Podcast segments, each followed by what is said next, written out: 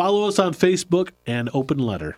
But you know me by a different, much older name. A name perhaps you'd hoped you'd never hear again. I am Dave.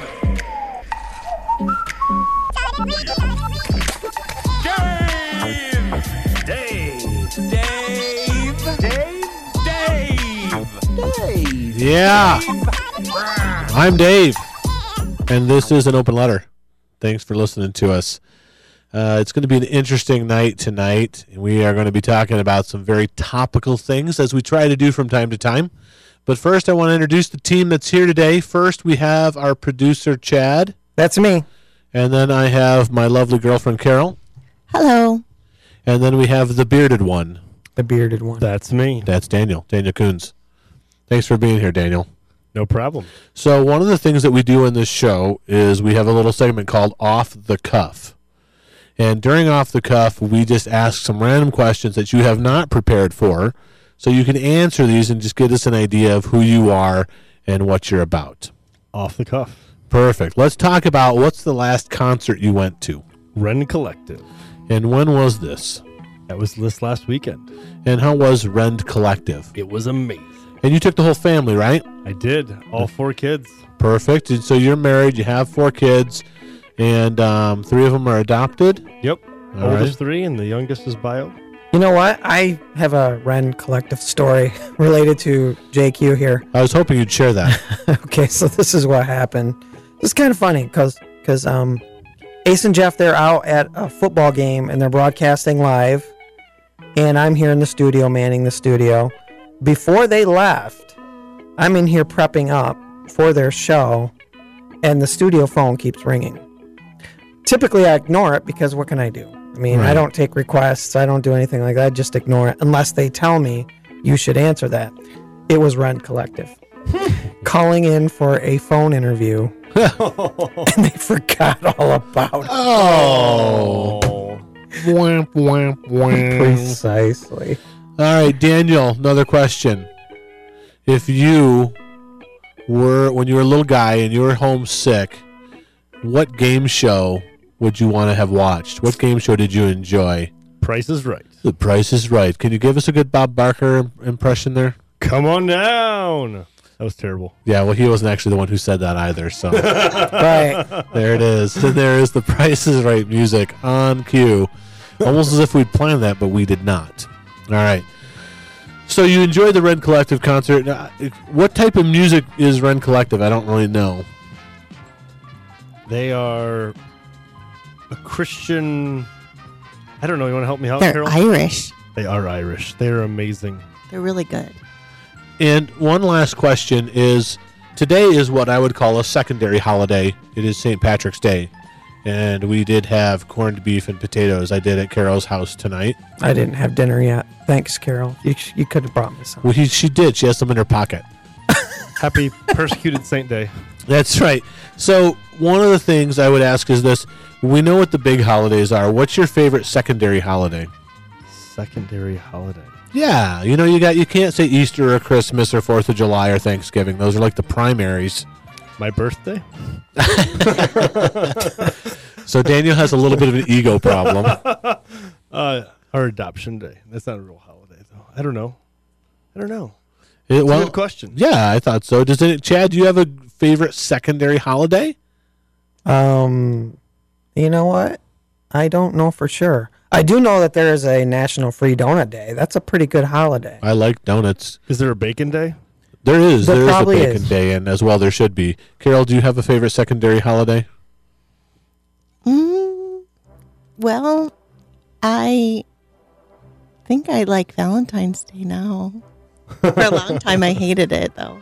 because before it was it, you know National Single Awareness Day, right? Not as not as much fun. Or Happy Beheaded Saint Day? Yes, that uh, that'll be part of my introduction if when I introduce you in here in a second because that's my favorite Daniel Coons story. Well, you know, isn't that funny how we've got Valentine's Day and St. Patrick's Day? It's not like their birthdays, it's the day they died. Yeah, well, not like we'd celebrate the another day that someone died. Well, Good I mean, he's important. Well, and these were people who followed him. Maybe it's just a thing. It's like a thing, like we uh, celebrate when saints die, when Jesus died. So, all right, so we are going to move on past off the cuff. Thanks for playing, everybody. But we are going to get into the main topic tonight, which is going to be interesting, and that is going to be we're talking about.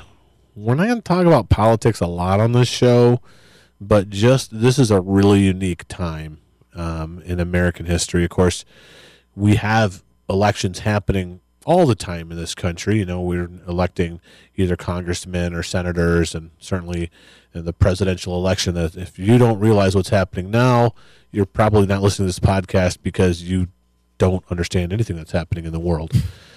You're certainly not on Facebook or watching television because this presidential uh, we're going to we're starting we're beginning this camp really starting the election now the whole process until November, and it's going to be a wild um, nine, ten months or so, and it's already been a little bit crazy. You have record turnouts at primaries. I think I voted in the primaries for the first time in my life because generally, I'm not, that it's I'm not saying it's a great thing, but I normally am not paying much attention during the primaries. Um, but I always vote for the presidential elections. So we've got a lot of anger. Um, Carol and I were actually in Chicago on Friday night when there was the the Trump rally that got uh, canceled because of all the protesters there, and it was deemed to be too uh, potentially violent of a situation. So you were there for the rally? We were not there Okay. for the rally. We were there for other reasons, but uh, more just having fun. And but You we were, you were there to out- protest? no. Okay. Although we did run across a smaller protest, they were protesting the uh, was it the mayor or the governor? The governor of Illinois had cut funding for several of the um, universities. Right. So we came across that. We didn't know what was going on, but there's lots of people with signs actually shut down a street.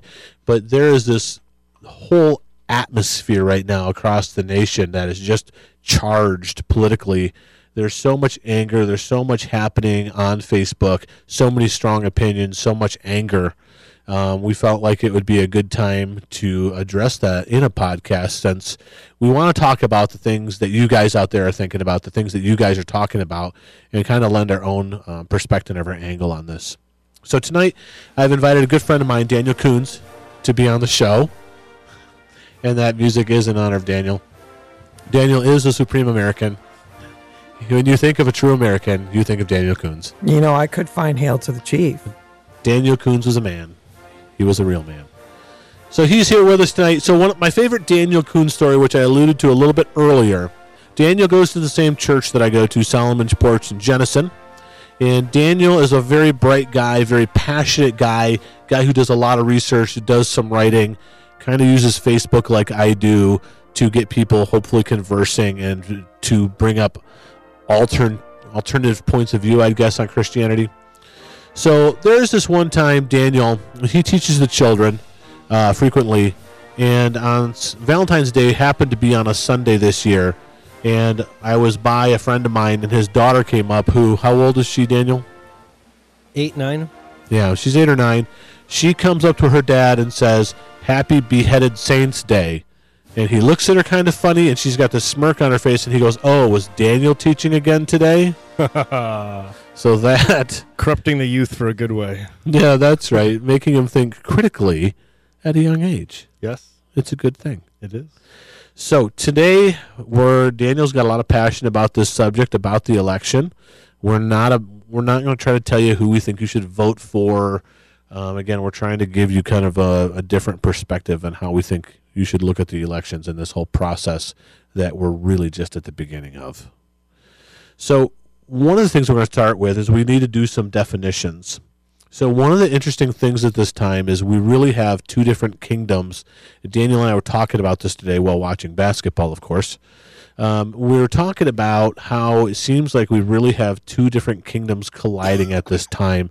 And Daniel, I want you to go into kind of the um, kind of define that and lay out some foundation for what we're going to talk about.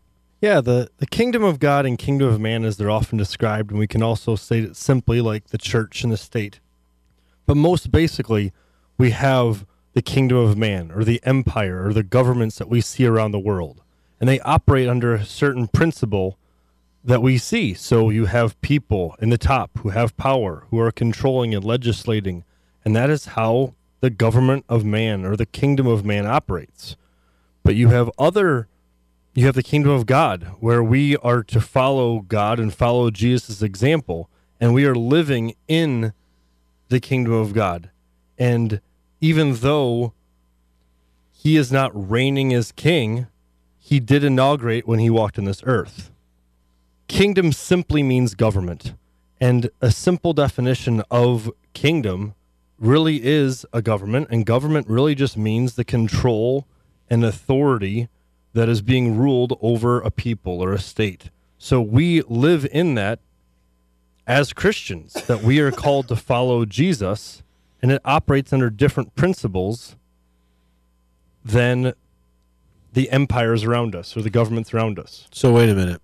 You're telling me that the kingdom of God and the kingdom of America, if you will, are not synonymous? They are not synonymous, Even if you could say it correctly. even if I could say it correctly. So, and I say that tongue in cheek, and hopefully our listeners out there are realizing that being an American is not equivalent to being a Christian or vice versa. Although, unfortunately, a lot of people around the world have gotten that idea. We we often have painted a picture that we are God's chosen people, like we are the new Israel that we can't support. We don't Yeah. we are not a theocracy. God is not king in that capacity, ruling over top of us in that way. He is not elected leaders. He is not we are a physical kingdom. We are a physical people, a physical government. I think you should clarify when you say God is not king. Yeah, I think I agree. So wait a minute, wait a minute. So the a listener out there could be going, and we I think we have a pretty conservative fan base out there, a listener base. So we might have some people going, "Oh, who is this guy, Daniel guy, saying God's not king?" Excuse me, Daniel. Right. What, What, do you mean? What I mean by it, I mean, God is king, and that's the whole point of the kingdom. We do have a king who was inaugurated and crowned, and you see that throughout the Gospels, but he is not the president of the United States of America. He is not the reigning ruler of America. He is the king of the world, but we also have other forces at play in this world. So definitely he is king, and we do follow him as king, but it doesn't mean that the governments around the world operate with him in charge. And if we go back to scripture and go back to the gospels and we talk about who is the ruler of the air in this world, we know who that is based on what Jesus himself, you know, based when he was being tempted, you know, and you know, we know the prince of the power of the air in this world is not God, it's Satan. And uh, that's because we've abdicated that to him. Um, not only at the garden, but continually with every choice we make to dishonor and disobey God. So we're not going to go that too much into that realm tonight, but I want to talk a little bit about. I want to talk a little bit. Uh, I want to talk about Mr. Daniel. We are going to talk about how the kingdom of because all of us again are here are believers, and you are too, Daniel. Or you're you don't like that term believer, do you? There's nothing wrong with the term believer. It's just you believe a savior, but we follow a Lord. So it's more than just an intellectual belief. So followers, followers, being followers of Jesus Christ, we're all followers here. So how are these kingdoms colliding? We are citizens of both kingdoms, yes? Yes. So how and what way do you see this is kind of starting with Daniel and then Carol Chad if you've got anything you want to add. So how do you see these kingdoms colliding especially at this time? Well, they clash in a lot of different ways. I mean, first and foremost, I feel like we need to address the fact that the kingdom of God and kingdom of man operate differently. They also, there's a lot of topical points that they disagree on or can disagree on. Hold. Let me let me interrupt you here a second. So the kingdom of God, kingdom of man operate differently. Go into a little bit of that. How do you, how do they operate differently in your in your viewpoint? I mean, the way I would see it is, and it's not necessarily bad, but the kingdom of man, the governments that we see around the world, operate from a leadership position. So you have people in charge from the top moving down. And it's not bad, it's just the way they're set up. Whereas in the kingdom of God, we have Jesus, who is God himself, but he came not to conquer in a physical, normal, let's go kill all of our enemies way. He came to serve. He died. He conquered death by dying. It's an upside down kingdom. So, the kingdom of God, we are to serve and love from the bottom up, like a grassroots style versus top down legislating and controlling people with power and privilege and that whole aspect. But it's not like the kingdom of man is bad. I mean, you look at Romans 12 versus Romans 13. Romans 13 shows how kingdoms of man are operate. They do bear the sword. They do put the fear into evildoers. But if we back up to Romans 12, it repeats our call to love our enemies and don't avenge, don't fight evil with evil. So Christians are called to live a certain way, but at the same time, the kingdoms of man will operate their way. So it's not like they're it's not that one is horrible, but they operate differently. We, on our citizenship, is to focus on following Jesus, which does clash. There are principles and concepts that we battle and debate on Facebook about, but we have to remember where our allegiance lies. What are some of the dangerous areas as we get onto Facebook and we start having some of these conversations? What are some of the things that are are troubling you a little bit that you're seeing out there right now? And I would say I'd say specifically among believers, and we're gonna we're gonna reference this again later in the show. But I mean, there's there's some things there's col- there's some collisions happening that concern us. I mean, most most importantly, it's how we respond. I mean, you see so much hate and anger, aggression, and frustration that people are treating because they're worrying, not because they're not focusing on Jesus. Viewpoints. What are the, some of the well? We talk about the boxes. That's what we want to talk about. The different. Yeah. When we talk about how we're actually responding. I think we should define what some of the boxes are. Yep. Um, and one of them is I'm just not going to participate at all.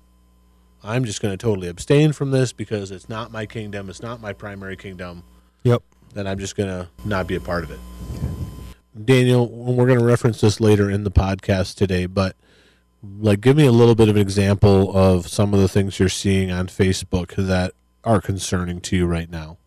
I think the number one most concerning thing on Facebook when we get into political discussions, especially amongst Christians, is the world is watching, the world is looking. I mean, if you're open with your faith on Facebook, Facebook and people are seeing you interact, and if you're doing so and you come off like a jerk, if not worse, what are you telling other people who aren't Christians?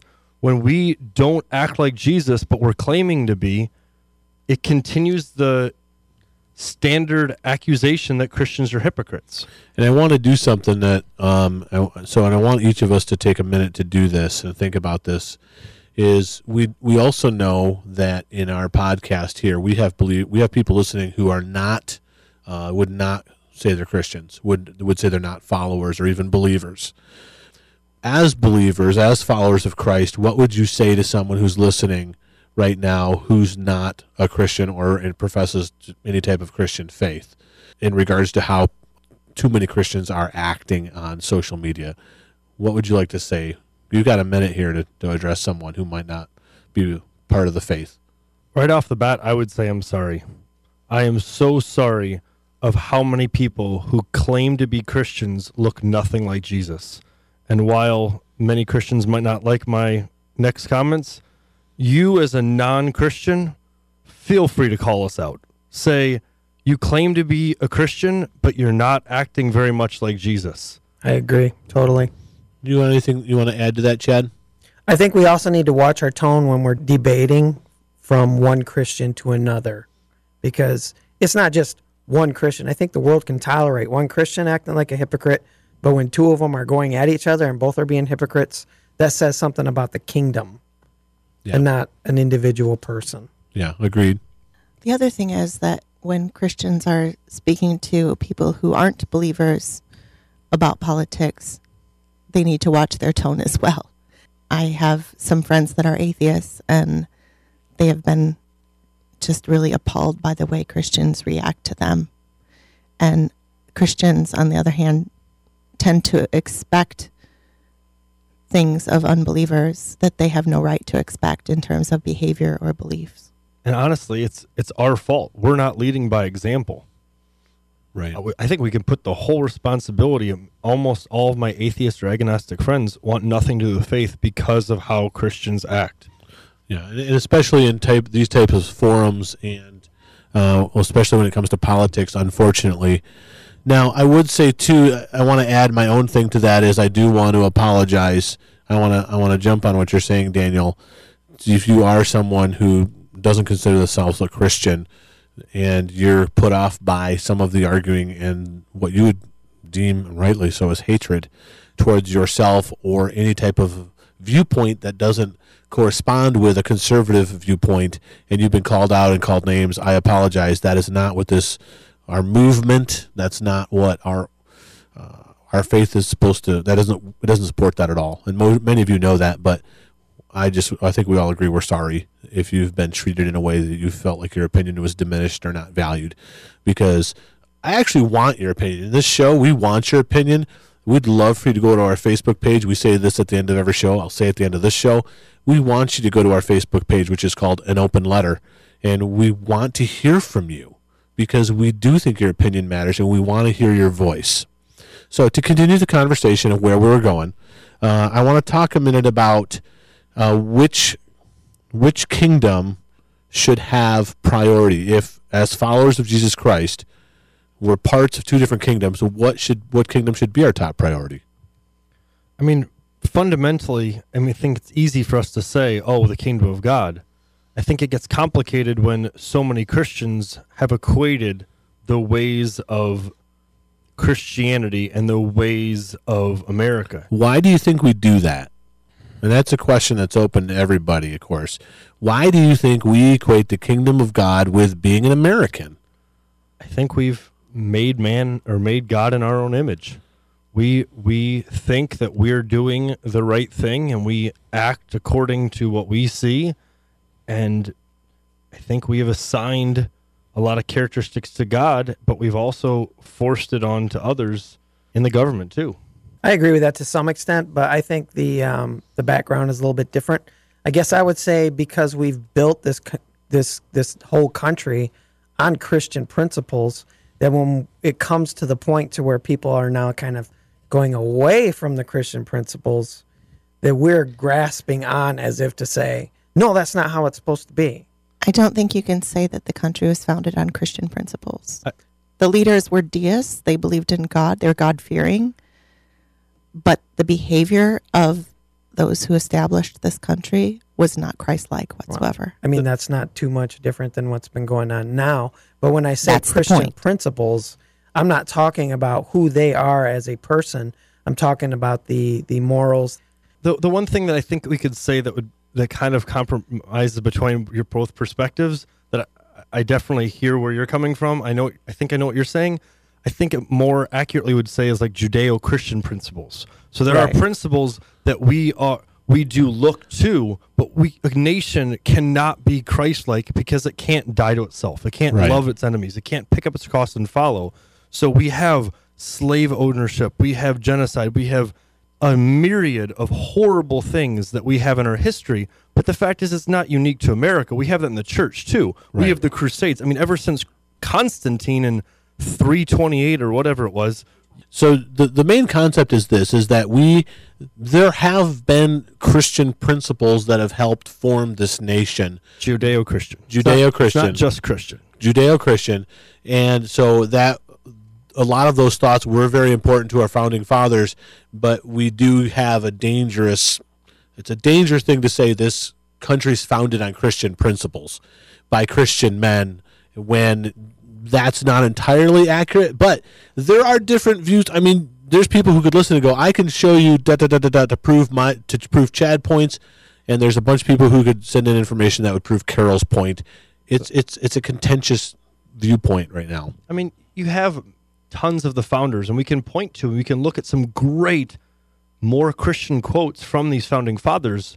But then you can get and dig into their lives or actions or thoughts, and it's like, yeah, that wasn't exactly Christian. I mean, Right. you look at Thomas Jefferson; he said some amazing things, but then again, he also was a big slave owner, and he also had his own Bible version that deleted all of the miracles right. of Jesus. He, he cut out he cut out the different uh, things in the Bible that he didn't he didn't like. He just took a scissors and literally or whatever an eraser and cut those out. But at least he's more honest with his what he believes, whereas sometimes we as American Christians will do that. Just we aren't as explicit and honest. Exactly. So I don't want to get too bogged down on that point, but I think it's a good point to have. And even within the four of us, we disagree on some of this stuff, and and that's okay. And that's It kind is. of the point of this whole podcast. Uh, so anyway, continue to talk about the kingdom that should have top priority, and specifically, uh, how did Jesus respond to politics in his day? Yeah. One one thing I want to add real quick before we move on to that is one aspect that I think we have to view is when we're looking at Jesus and when we call ourselves believers or followers or whatever term we want to use, one distinction I think is quite important is when we look at the New Testament, Jesus is described 24 times as Savior versus almost 700 times as Lord. We are called to follow Him as Lord, not just intellectually believe that He's saved us. When Jesus walked on this earth, He was very political. He stole tons of terms from. Wait a minute, Jesus stole? Yeah, he did. Jesus stole terms from Roman Empire, Roman Empire and Sorry, buddy. emperors, and he stole high priests. such as God, give us a Son of couple God. yeah give us a couple Yeah. examples of things because i'm aware of i'm familiar with what you're saying but give the listeners uh, some examples on some of those very that jesus directly took from the roman propaganda machine My, one of my favorite stories is when Jesus asks about the denarius. On the denarius, it literally said Augustus, son of divine Augustus Caesar. He is literally claiming to be the son of God on that coin. On the backside, it says high priest. He claims to be the Prince of Peace. All of those terms were used by the Roman Empire, and he is stating that he is that. He is the real Prince of Peace. He is the real High Priest. He is the real Son of God. He didn't get involved in politics. He wasn't trying to tweak the civil religion. He was flipping the whole system on his head by inaugurating this, the kingdom of God when he walked on this earth. absolutely and he borrowed their terminology Yes. Not stole it. yeah we're going to say borrow because we're more comfortable with jesus borrowing things instead of stealing We're okay with him forming a whip and going around and knocking down thieves' tables, but don't say he stole. He also was um, quite compliant with the rules of the day and with taxes. He didn't he didn't advocate rebelling against the government that was in place. Yeah. His his rebellion looked quite a bit different. It, it was a subtler form of rebellion. He wasn't saying, "Hey, let's go protest in front of the, the Roman Senate," right? With with Hold signs. signs. No, not so much. America, make America, make uh, Roman. But it's certainly again. the one of the one, one, make Rome great again. oh boy. Um, but one of the great things about Jesus is he he takes on our culture, and he and even then in whatever culture is because man has a tendency to set up his own kingdoms, and like you're saying the way things are supposed to work, and then Jesus comes and his kingdom is all upside down like Daniel's saying, and it and we have to abide by and think the way he does instead of the way tr- man traditionally thinks. So he takes on our culture just as much as he took on the Roman culture and would use their words to tweak them. Paul did the same thing. He would use his Roman citizenship when it helped him out, but he wasn't. It wasn't contrasting the way he was called to follow Jesus. Right. Obviously, the kingdom that should be top priority if you are a, follower of Jesus Christ is the kingdom of God is your primary citizenship. We should definitely be looking like Jesus and trying to be faithful to what he called us to. I mean, First Peter two eleven, we are called to be exiles, sojourners, even immigrants in this country. That is how we should view our citizenship here. We can impact it for good, but our citizenship is in the kingdom of God. So wouldn't it just be better to avoid being involved at all in human politics and government? there are Christians who've chose to do that. And honestly, I remember not that many years ago, I thought that was what I was going to do, and I, I still am wrestling with that topic. How much compromise is okay for a Christian?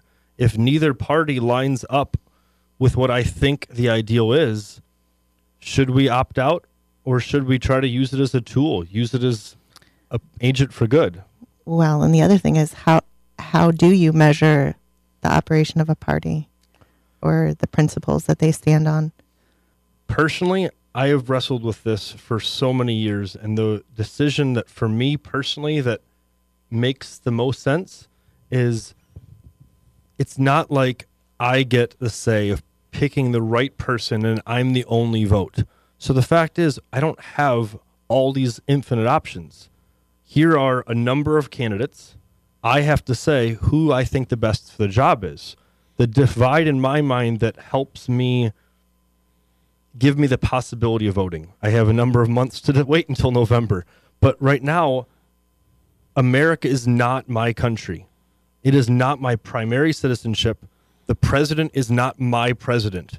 It is the president of America, and I am, if you want to call it a secondary citizenship here. So I will vote who I think the best of the job is, but that doesn't mean that my allegiance at all goes to that person. My allegiance is only to Jesus and the kingdom of God. Now I'm gonna I'm gonna add a little caveat to that because I think th- this type of talk can make people angry. Which of course there's usually number you know, the, the things you're not supposed to talk about at the dinner table. You know, politics, sex, and religion. We're not And- eating though. no, I know, but I wish I um, was. But generally, yeah, me, me too. I, I've been eating all day watching basketball. But I, I, I do want to say too, and I think we all agree on this. There are many number of incredible blessings to live in America. We're very fortunate in many ways, and there's there that cuts both ways because, and we're not going to get into that too much, but in some ways we are incredibly fortunate to live in a country where we can have this podcast. We can talk about our religious views and we don't have to worry about anyone pounding down the doors and arresting us. Um, so we want to acknowledge the the good things about being an American and being born in America and having enough food to eat and shelter and clothing and, and sustenance, all the things we need. So we're not saying America's evil or it's evil to be an American. I just wanted to say that even though there's lots of good things about being an American, it is not our primary um, citizenship. and and we can and we can appreciate and value all those who have gone before us and served this country even if we might not completely agree with maybe thoughts or perspectives or certain situations we have the ability to be able to say thank you for serving this country. It doesn't mean i have to rubber stamp every single thought decision idea. We can still honor and respect the people behind it. Leave it to me to bring up the other country thing. I think I think there's another issue that gets involved when we talk about our citizenship being primarily in the kingdom of God that that means that our identity as a Christ follower is more important than our identity as a as an American which will affect our attitude towards people from other countries and people in other countries Yeah. it will diminish that attitude of America is the greatest country in the world. It's not a competition, and it's not a competition that we're in. We're in the kingdom of God, and so our concern should be about the members of the kingdom of God, not about the government allegiance. we, we should we should value and we should take care of and we should look for the interests of people around the world. We have we should have as followers of Jesus have more in common with our brothers and sisters around the world than our unbeliever neighboring down the street who doesn't follow Jesus. But Thank the fact you, is that's not That's the what I was trying to say. no, you're fine. And and that's one of the things like I, I know it's the normal thing that we mourn the loss of people who've died in fighting our wars, and we should. There's no Yes, question about yes, that. Agreed. But we can also mourn for the people who died on the other side. It's not saying, oh, America's evil or America's the best. We need to be the champions of the third way. That is what Jesus was all about. Right. Jesus was never about promoting a earthly or worldly empire. He wasn't then, he isn't now. Um, so let's talk about a minute. So what how should we be responding as believers? So we have this incredibly vitriolic campaign. You've got people beating each other up on both sides. There's crazy stuff on Facebook. As a follower of Jesus Christ, how should we be responding? What should that look like? I mean, you think of the verse, how should Christians know us? Are we known by our love? I mean, that's the first thing. And it, it might sound cheesy or cliche, but that is what it's all about. And I think in order to handle these very divisive and hard topics with love, we have to keep in mind a few things. And the things that off the top of my head that we've have already addressed some of is we need to understand where our allegiance falls. Where who are we loyal to? We can't be living in fear. That's another thing Jesus called us. We aren't to live in fear. But people on both sides are so fearful and afraid if the wrong person gets elected, like the sky is falling, and people get so fired up and acting like one side is the Messiah. Like, oh my goodness, this person has to get elected. Go ahead. Well, it's like this. I, I just had a conversation yesterday on Facebook with a friend that you probably know, and that's what my point was.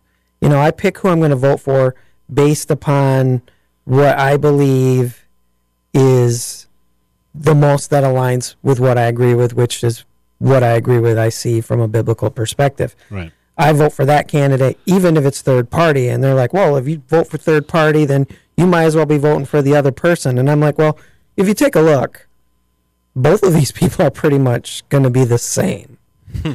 but the point I made to him was, where's my faith? Where's where's Christ? I mean, if we're putting all of our faith in politics, we're not putting our faith in God. We're in big trouble if Yeah. we're putting our faith in politics because because our political system is run by men, it's broken. And you know, and there's some things that work about it. There's a lot of things that don't work about it. You know, and, and it's it's going to have its errors. It's going to have its flaws, and it's always going to be that way this side of eternity. And, and one one thing I see so often on Facebook, and I just feel like I know is a little off topic, but as Christians, we love to throw in scripture, sometimes out of context without thinking. And if we're constantly worrying about it, and then if someone gets elected, oh well, uses the people in authority, we have to understand that would also apply to Hitler and Nero and ISIS. Just because someone gets elected doesn't mean it's the providential will of God. God uses broken things. That's how he's always been. That's why he uses us. So two things I want to say first, uh, a second here. First thing is, you referenced this a minute ago. It's like it's always one party, and I get I get frustrated with the super political, super on board with my party, and my party is the right party, and whoever it is, I'm going to no longer be able to see any negative in them. Once they have that endorsement from my party, they now become the Messiah, and the other the other person invariably now becomes Hitler. And if we didn't have Hitler, who would we be comparing all these people to? Nero. Yeah, I don't know. Or Stalin. Yeah. Yeah, uh, but whatever. Hitler is is the guy, and it's like I've seen, I've seen it both sides. Hitler compared to Trump. Trump said this. Isn't this like Hitler? Okay. And then I Hillary, Hillary Clinton said this. Isn't this compared to what Hitler said? Bernie Sanders said this. Isn't this?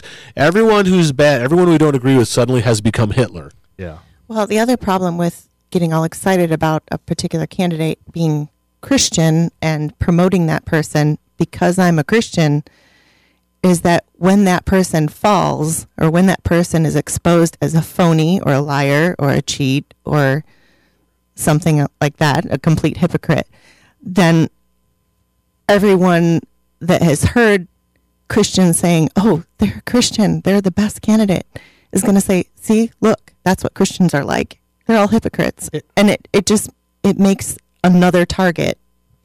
But should we stop voting then for the person that we think is the right person? No, I'm not saying that at all. Someday somebody might think we're a hypocrite. No, I'm not saying that at all, but I don't think that we should say, "Oh, this person is a Christian, therefore they're the best candidate." We need to pick the best person for the job. But in my opinion, and I think in any other Christian's mind, a fellow Christian would be the best candidate. Really? the- Do you the- think so? Because I could I could Oh. name a number of people that you would never want in political office. They might be Christians, but they would not be the best person to be president of the United States. I guess for for me the biggest thing is I mean the the problem I have linked to this, and I, I'm I'm going to name one person, but first off, we have to understand that so much of political parties try to throw around these Christianese words To that get votes. peop- to get votes. Yeah, they're getting votes. But if we're just looking, well, that person says he's a Christian. Hitler claimed to be a Christian. Hitler said, as a Christian, I have no duty to be cheated and I will fight for justice. Okay, it sounds great, but obviously what he thought was just is not right. Just because you claim to be a Christian, It, Yeah. it becomes slippery and tricky. And I mean, I totally, I mean, I get where you're coming from, Chad, and saying, look, if this guy, if if you had this guy who or woman who was in politics and had uh, this much experience and I knew this much about a person and another person, um, and if you took two people who were pretty similar and one was a believer and one was not a believer and everything else seemed similar, okay, for me in that instance, I'd probably vote for the person who's a follower of Jesus Christ that would certainly be a, a, point that would push them further ahead. But it's difficult to know in today's age when we project things on candidates and we don't we really know nothing about them other than what the media tells us and they tell us about themselves. So it can be difficult to go and you don't want to be too cynical, but someone's like, I'm a Christian and you're like, hmm, are you? Because I don't know. I I see your point there, but I guess I mean if you think about it in general, politics has watered down faith because even Bill Clinton said he was a Southern Baptist, but he didn't reflect that morality.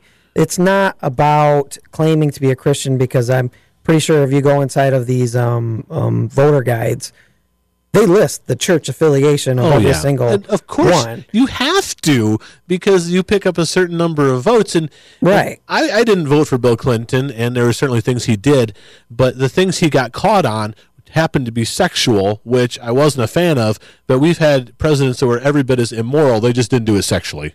Well, I guess what Or my they call main point is is that Jesus says you will know them by their fruits. The fruits, that's what I'm looking for. I'm not looking for somebody who says they're a Christian in politics no more because that's been watered down. I can't think of a single president or political figure that claimed to be a Christian that didn't have some significant flaw in some area. I, I just I don't think that you can.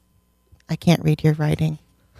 I was just saying every so absolutely we've had presidents who've come across as more moral or less moral than other presidents, but it all depends on what you define as moral.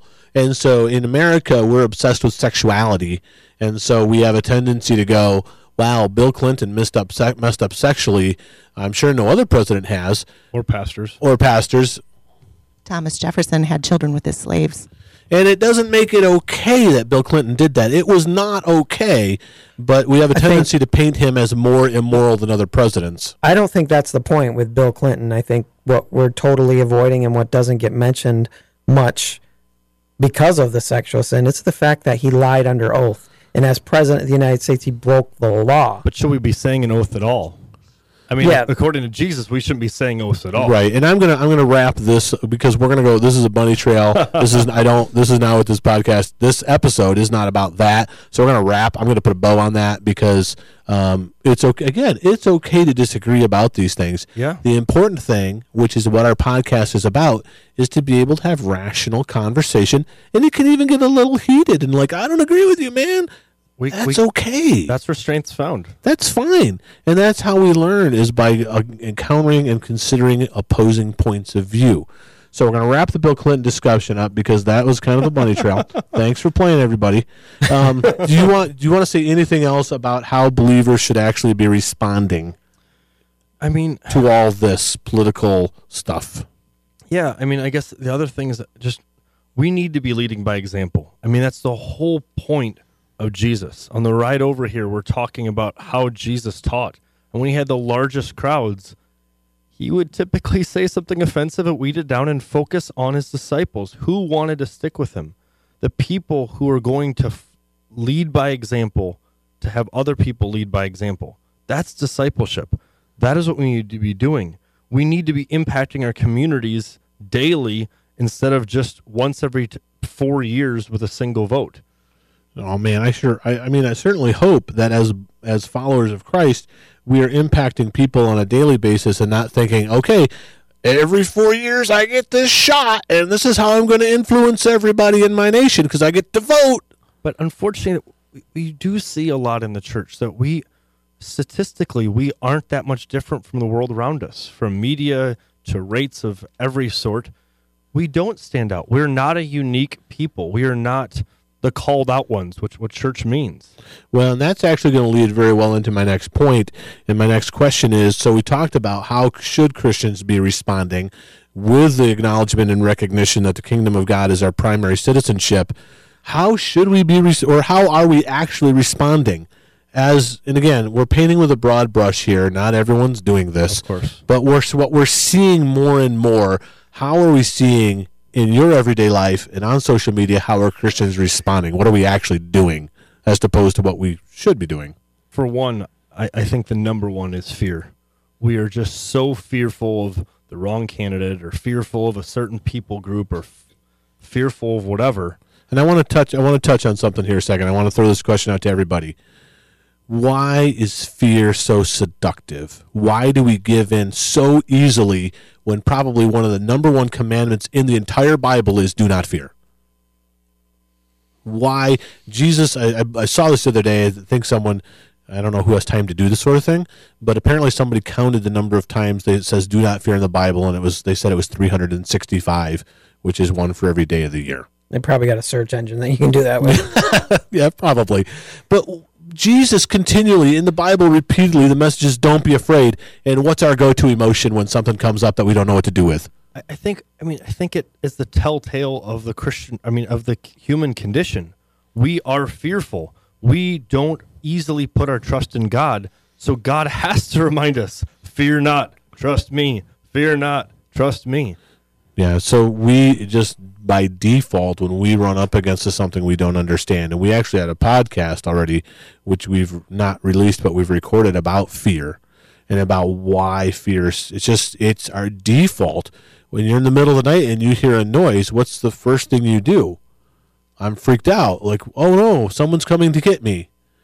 No, probably not. It's probably just your house creaking. But it's interesting how we so easily go to that fear default. So what are what are some other ways that we're responding? Not to like quote uh, Star Wars or something, but I mean we we do fearful. We are fearful. It does lead to anger, and Fear leads to anger. Mm, anger leads to hate. mm, I think your Yoda's better than mine. could could be. Sorry. Fear, anger, hate. I mean, division, I think, is one of the worst ones. It- We're so quick to divide and draw a line in the sand. Are you in or are you out? We love the in or out conversation, do we not? Boxes and labels. We know. Yeah, talk a bit about that because that's going to be a bit more we're going to talk about uh, in this podcast in this episode. Talk about boxes. I mean, you look at the amazing beauty of the gospel. You see how Jesus tore down the dividing walls of hostility. There's no Jew or Greek or slave or free, male or female. We are one people. Now, that doesn't mean we're all the same. There are different members of one body. We're all supposed to be working together. One of the things I told Dave earlier today is just you think about Peter the zealot and Matthew the tax collector. Those two would not have agreed on very much, if anything at all. But the fact is, their allegiance and their hope and their faith doesn't reside in being a zealot or being a tax collector or a previous tax collector. Because when you boiled it down, because you know it, it specifically said that I think it was Simon. Uh, there was a different Simon. It was a zealot, and uh, certainly Matthew was a tax collector. And you had all these different, uh, so much variety, even with the disciples, that no one would have picked them. I mean, those first few weeks must have been nuts following Jesus because these guys were probably at each other's throats all the time, right? Maybe that's why he focused on loving your enemies so much. yeah, exactly. He, he was probably because the first thing he, one of the first things he did was the Sermon on the Mount, and he was probably talking to his disciples as much as anyone. Look, I know you guys think you're enemies, but if you peel it back, you've all been waiting for the Messiah. yeah. You've all been waiting for the one who's going to make restoration and make all things whole and complete. So even in the different political parties and the campaigns and the planks and the, the issues that we take stances on, at the bottom line of when you peel it back, I think we all want the same thing. I think we're just there's different ways we we disagree vehemently on how we're going to get those things, but ultimately I think everybody wants to be happy. Everybody wants to be safe. Everyone wants to be able to to to love their loved ones and be okay at the end of the day. And I, I think that's one of the things that the division is so dangerous with. We when we think that everything everybody needs to think and act just like us, there's no strength in that. There's no strength in being all the same. I mean, you think about like a fabric that's hold together with all these threads. If all the threads went the exact same direction, it wouldn't be a piece of cloth. It would fall apart. Hmm. It would. It could hold nothing. It, It could would. it could cover nothing. versus if they intersect, you have all these points of contrast, and that is where strength is found. What if we, as the body of Christ, were united when we shouldn't be? When we can't stand each other's political views, but we work together for the common good? Because even going back into your, your tapestry or cloth analogy, that friction is what creates the tension, and the strength is in the tension and the friction of those different strands running crossways from each other. Yeah. And like we talked earlier, like your last sermon last Sunday, I mean, what did Jesus say when he said, The world will know that God sent me by us being one? It's John 17, I think it's verses 22, 23. And that was the, the, the main point of my message that I preached Sunday was, and I don't get to preach every Sunday, but I got to do a couple at Solomon's porch. And that, that verse, when I was doing the study, blew me away because Jesus said his prayer, his final prayer in front of his disciples was, Father, help them to be one like you and I are one. Because when they're one with each other, like you and I are one, then the world's going to go, Jesus really is the Son of God. Hmm. And it's at a huge point of unity. And we, it's so dangerous to be so divisive and so angry with each other when Jesus' last prayer was, May they be one as Father, you the Son, you the Father, the Holy Spirit, and me the Son.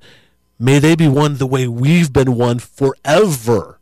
I mean, think about how many churches and denominations we have, even just in Grand Rapids. And not saying that all denominations are bad. There are different traditions, maybe different families you want to look at it positively, but look at all the divisions we have. But how do we work together? Do we work together with the church next door? We have to. We have we to. don't, and that's No. the sad thing. And we have to. We have to get a vision of the gospel that's bigger than our tiny little agenda. Exactly. So going back to finding our identity in the kingdom of God, finding our identity in Christ rather than than in any nation or political party or association with any other human. If we if our identity is in God, we can do that. we're brothers and sisters and that means we come together. I mean i remember hearing an illustration of think about a healthy family at the table. You can have a disagreement. You can drive each other nuts. You can argue. You can do whatever. But at the end of the day you're still a family. That is the picture versus no i don't like you. I'm going to go to my room and you go to yours and we all divide. That if we all separate we're not uh, acting as a family The, the thing we have to remember to, to kind of say what to agree with what Carol was saying is that when we when we have to remember whose citizenship we are primarily of, and that means that the words that Jesus spoke take precedence over any other words that anyone else has spoke, including the words in the Constitution. So the words that Christ spoke have to have more importance than what's spoken in the Constitution. And it doesn't mean what was written in this Constitution was bad, but if there's a point of conflict between what an American point of view is or was in the Constitution or the Bill of Rights or whatever and the Word of God, what's in the Word of God has to be more important to us. We, but we can also deal with a, a conflict though, because the kingdom of man or the kingdom of America or just whatever you want to call it, you have America. They believe this is the best set of values that are going to run here that can contrast the kingdom of God. We are called to live at different principles than the kingdom of man is to. we I want to talk for a minute about the different types of boxes that we find ourselves in, and we actually self-select our boxes. The we put ourselves in our own boxes. So you have the you have the one uh, person who says, and Carol's already referenced it. I'm abstaining. I'm out. The values of these people I'm seeing, and actually, a lot of people have felt this for a long way. I don't see a candidate that even comes close to my belief system, so I'm out. I'm done. I'm not of this kingdom anyway, so I'm, I'm done. I'm not going to be a part of it. And then you've got the person who says, I'm an American. I'm blessed to be an American. God has put me in this. We're the greatest nation in the world. Absolutely, I have the right to vote, and every person should and must vote. And you're not an American if you don't vote. Exactly, sure, and that's a vote. But the, in the other box, they're saying if you were really a Christian, you wouldn't vote at all. And the other guy's saying, well, if you were really a Christian, you would vote because you don't love Jesus because you don't vote. and we define a person by a one single characteristic versus understanding their story of okay how did you arrive at this decision why and understanding so we can gain strength even if we don't dis- even if we don't agree we can come together and learn from each other And another box that people put themselves in that I want to talk about is people say this issue, and then they'll name an issue like, let's say, abortion, or let's say gay marriage, or let's say whatever. You could say, I have this issue, and that issue is the issue that's on God's heart. And if you don't vote for the candidate who supports or is against this issue, my issue, you are all now wrong, and I'm right because you've got to vote the way I think you should all be voting, and this should be everyone's primary issue. That's another box we put ourselves in. And the problem is, is what is the what is the number one thing a box is even designed to do? separate Separate and contain, and cause division, right? And and cause something to be apart from everything else. And I want to read a uh, a quote. This is actually a post from one of my Facebook friends. I'm not going to say this guy's name because he he's a good guy, but I want to talk about how dangerous this quote is. And this this quote really made me kind of mad. It upset me. Um, it says this, and I quote: "To all you who call yourself Christian." And you vote the Democratic Party have just voted for things that go against the teachings of Jesus Christ, Jesus Christ being capitalized.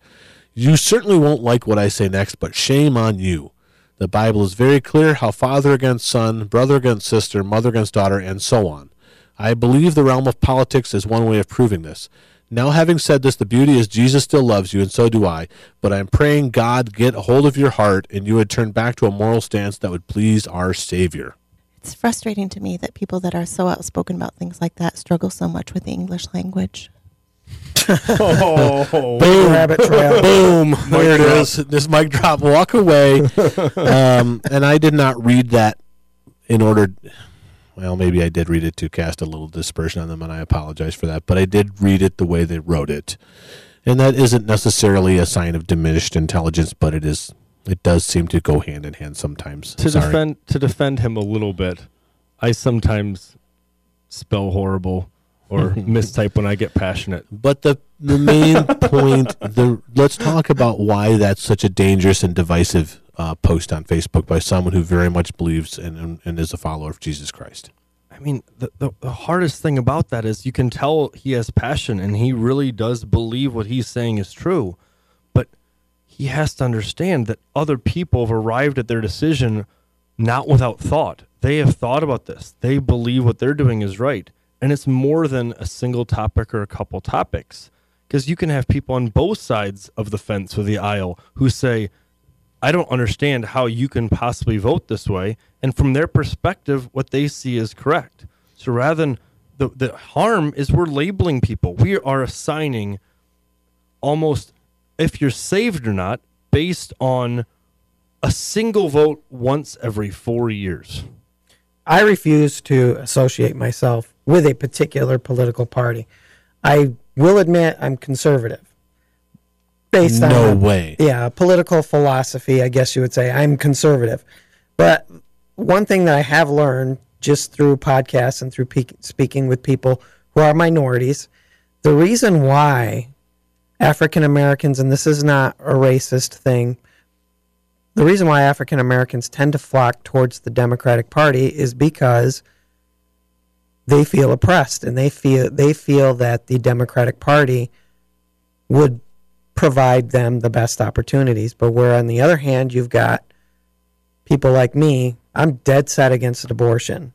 And I can't vote for somebody who's in favor of abortion. That's me. That's the conclusion I came to. But they my point is is there here you've got two people, two different people who came to the same they have two different perspectives and came to a conclusion to vote for a different party. Does that make one person wrong and the other person right?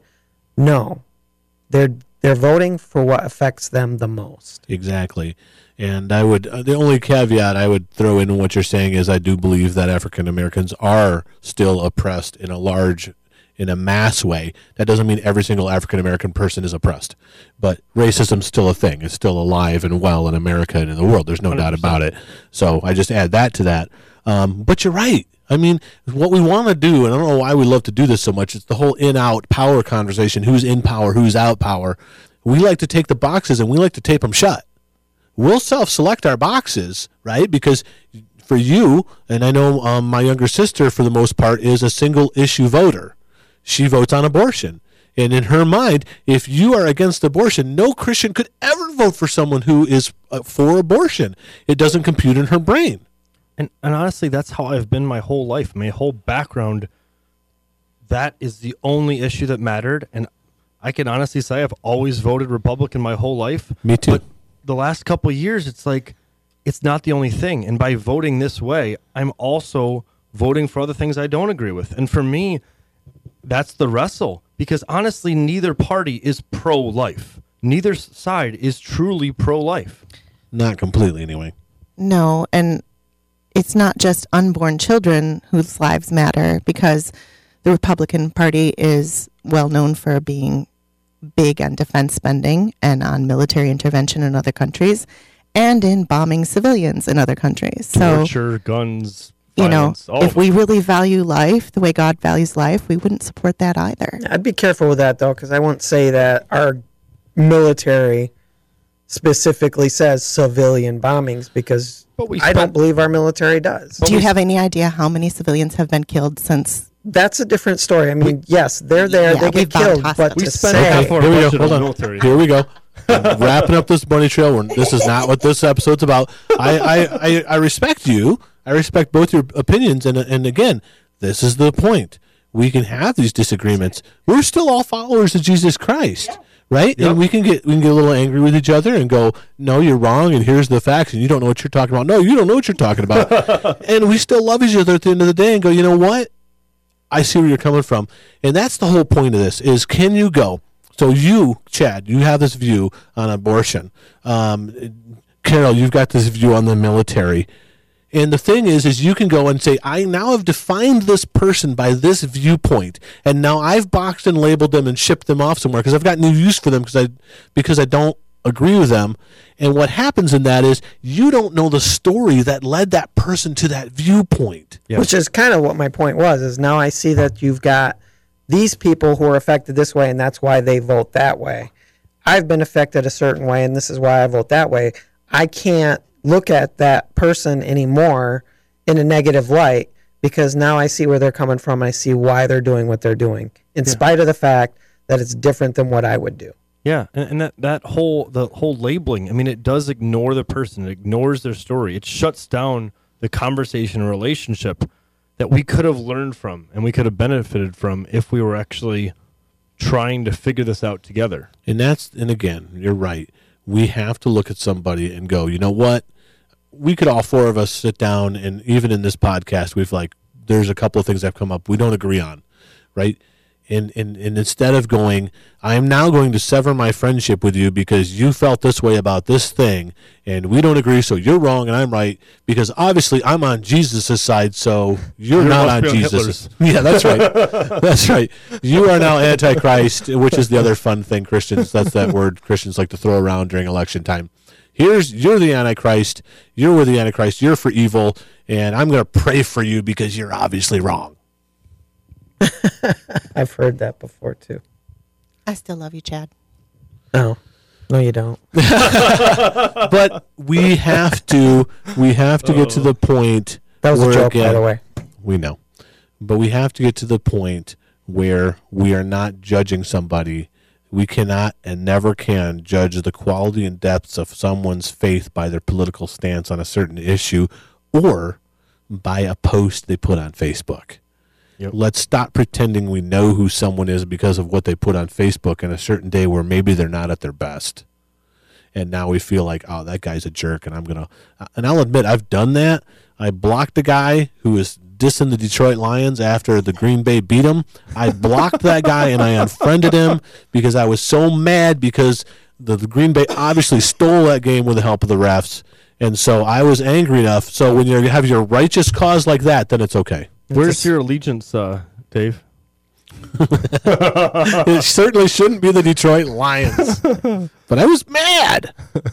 and it's amazing how angry we can get when people take a, a different viewpoint, even when it's something. And, and politics aren't silly. Politics are important, but we can be silly. Silly things like football can divide us, right? so I mean, it could be worse. It could be like in Europe where they trample and kill people because their soccer team did not win. That's true. I mean, I know Yeah, so Carol's a big, big proponent of Europe. That's one place where we've got it a little better. We normally aren't killing each other at football games. We just most kill each other with guns. We, we already had that. We already had that podcast. You weren't here for that. Um, so, any last thoughts? Anything you guys want to say to kind of wrap before we uh, close this episode out? For me, I, I just think that for us as Christians, we need to lead by example. We need to look for ways to be peacemakers and facilitate a dialogue that crosses divisive lines. We need to look for ways that we can unite even with people we don't agree with, because that unity is what's going to show the world that God sent Jesus. All right. Well, I was giving. Yeah, that was a good conclusion to me. That's a great conclusion, Daniel. I agree with you, man. Um, we thank you for listening. Again, we were trying to stimulate rational conversation, and we invite you to consider other people's viewpoints instead of just shutting them down and boxing them up and taping that box shut. Sit down and listen to someone. Figure out what their story is. Figure out where they're coming from. Why do they have this thought? Why are they so strong about it? What happened to them? Because there's nothing people love more to do than to share their story with other people and then to hear that their story matters. Exactly. And that's huge. So, again, we thank you so much for listening to another edition of An Open Letter. And if you would like to get in contact with us, and we would love to hear from you, and we need to hear from you because we want to make sure this podcast is getting better as we go along. So, we want to hear the things you like, we want to hear the things that you don't like. So, please contact us on our Facebook page. It is An Open Letter. Please like the page. We're very soon going to be on iTunes and have a logo and everything. So, that's very exciting. We also have an email address, which is an open letter to you at gmail.com, and that is the number two in the letter U, an open letter to you at gmail.com. We'd love to hear from you. Thank you so much for listening.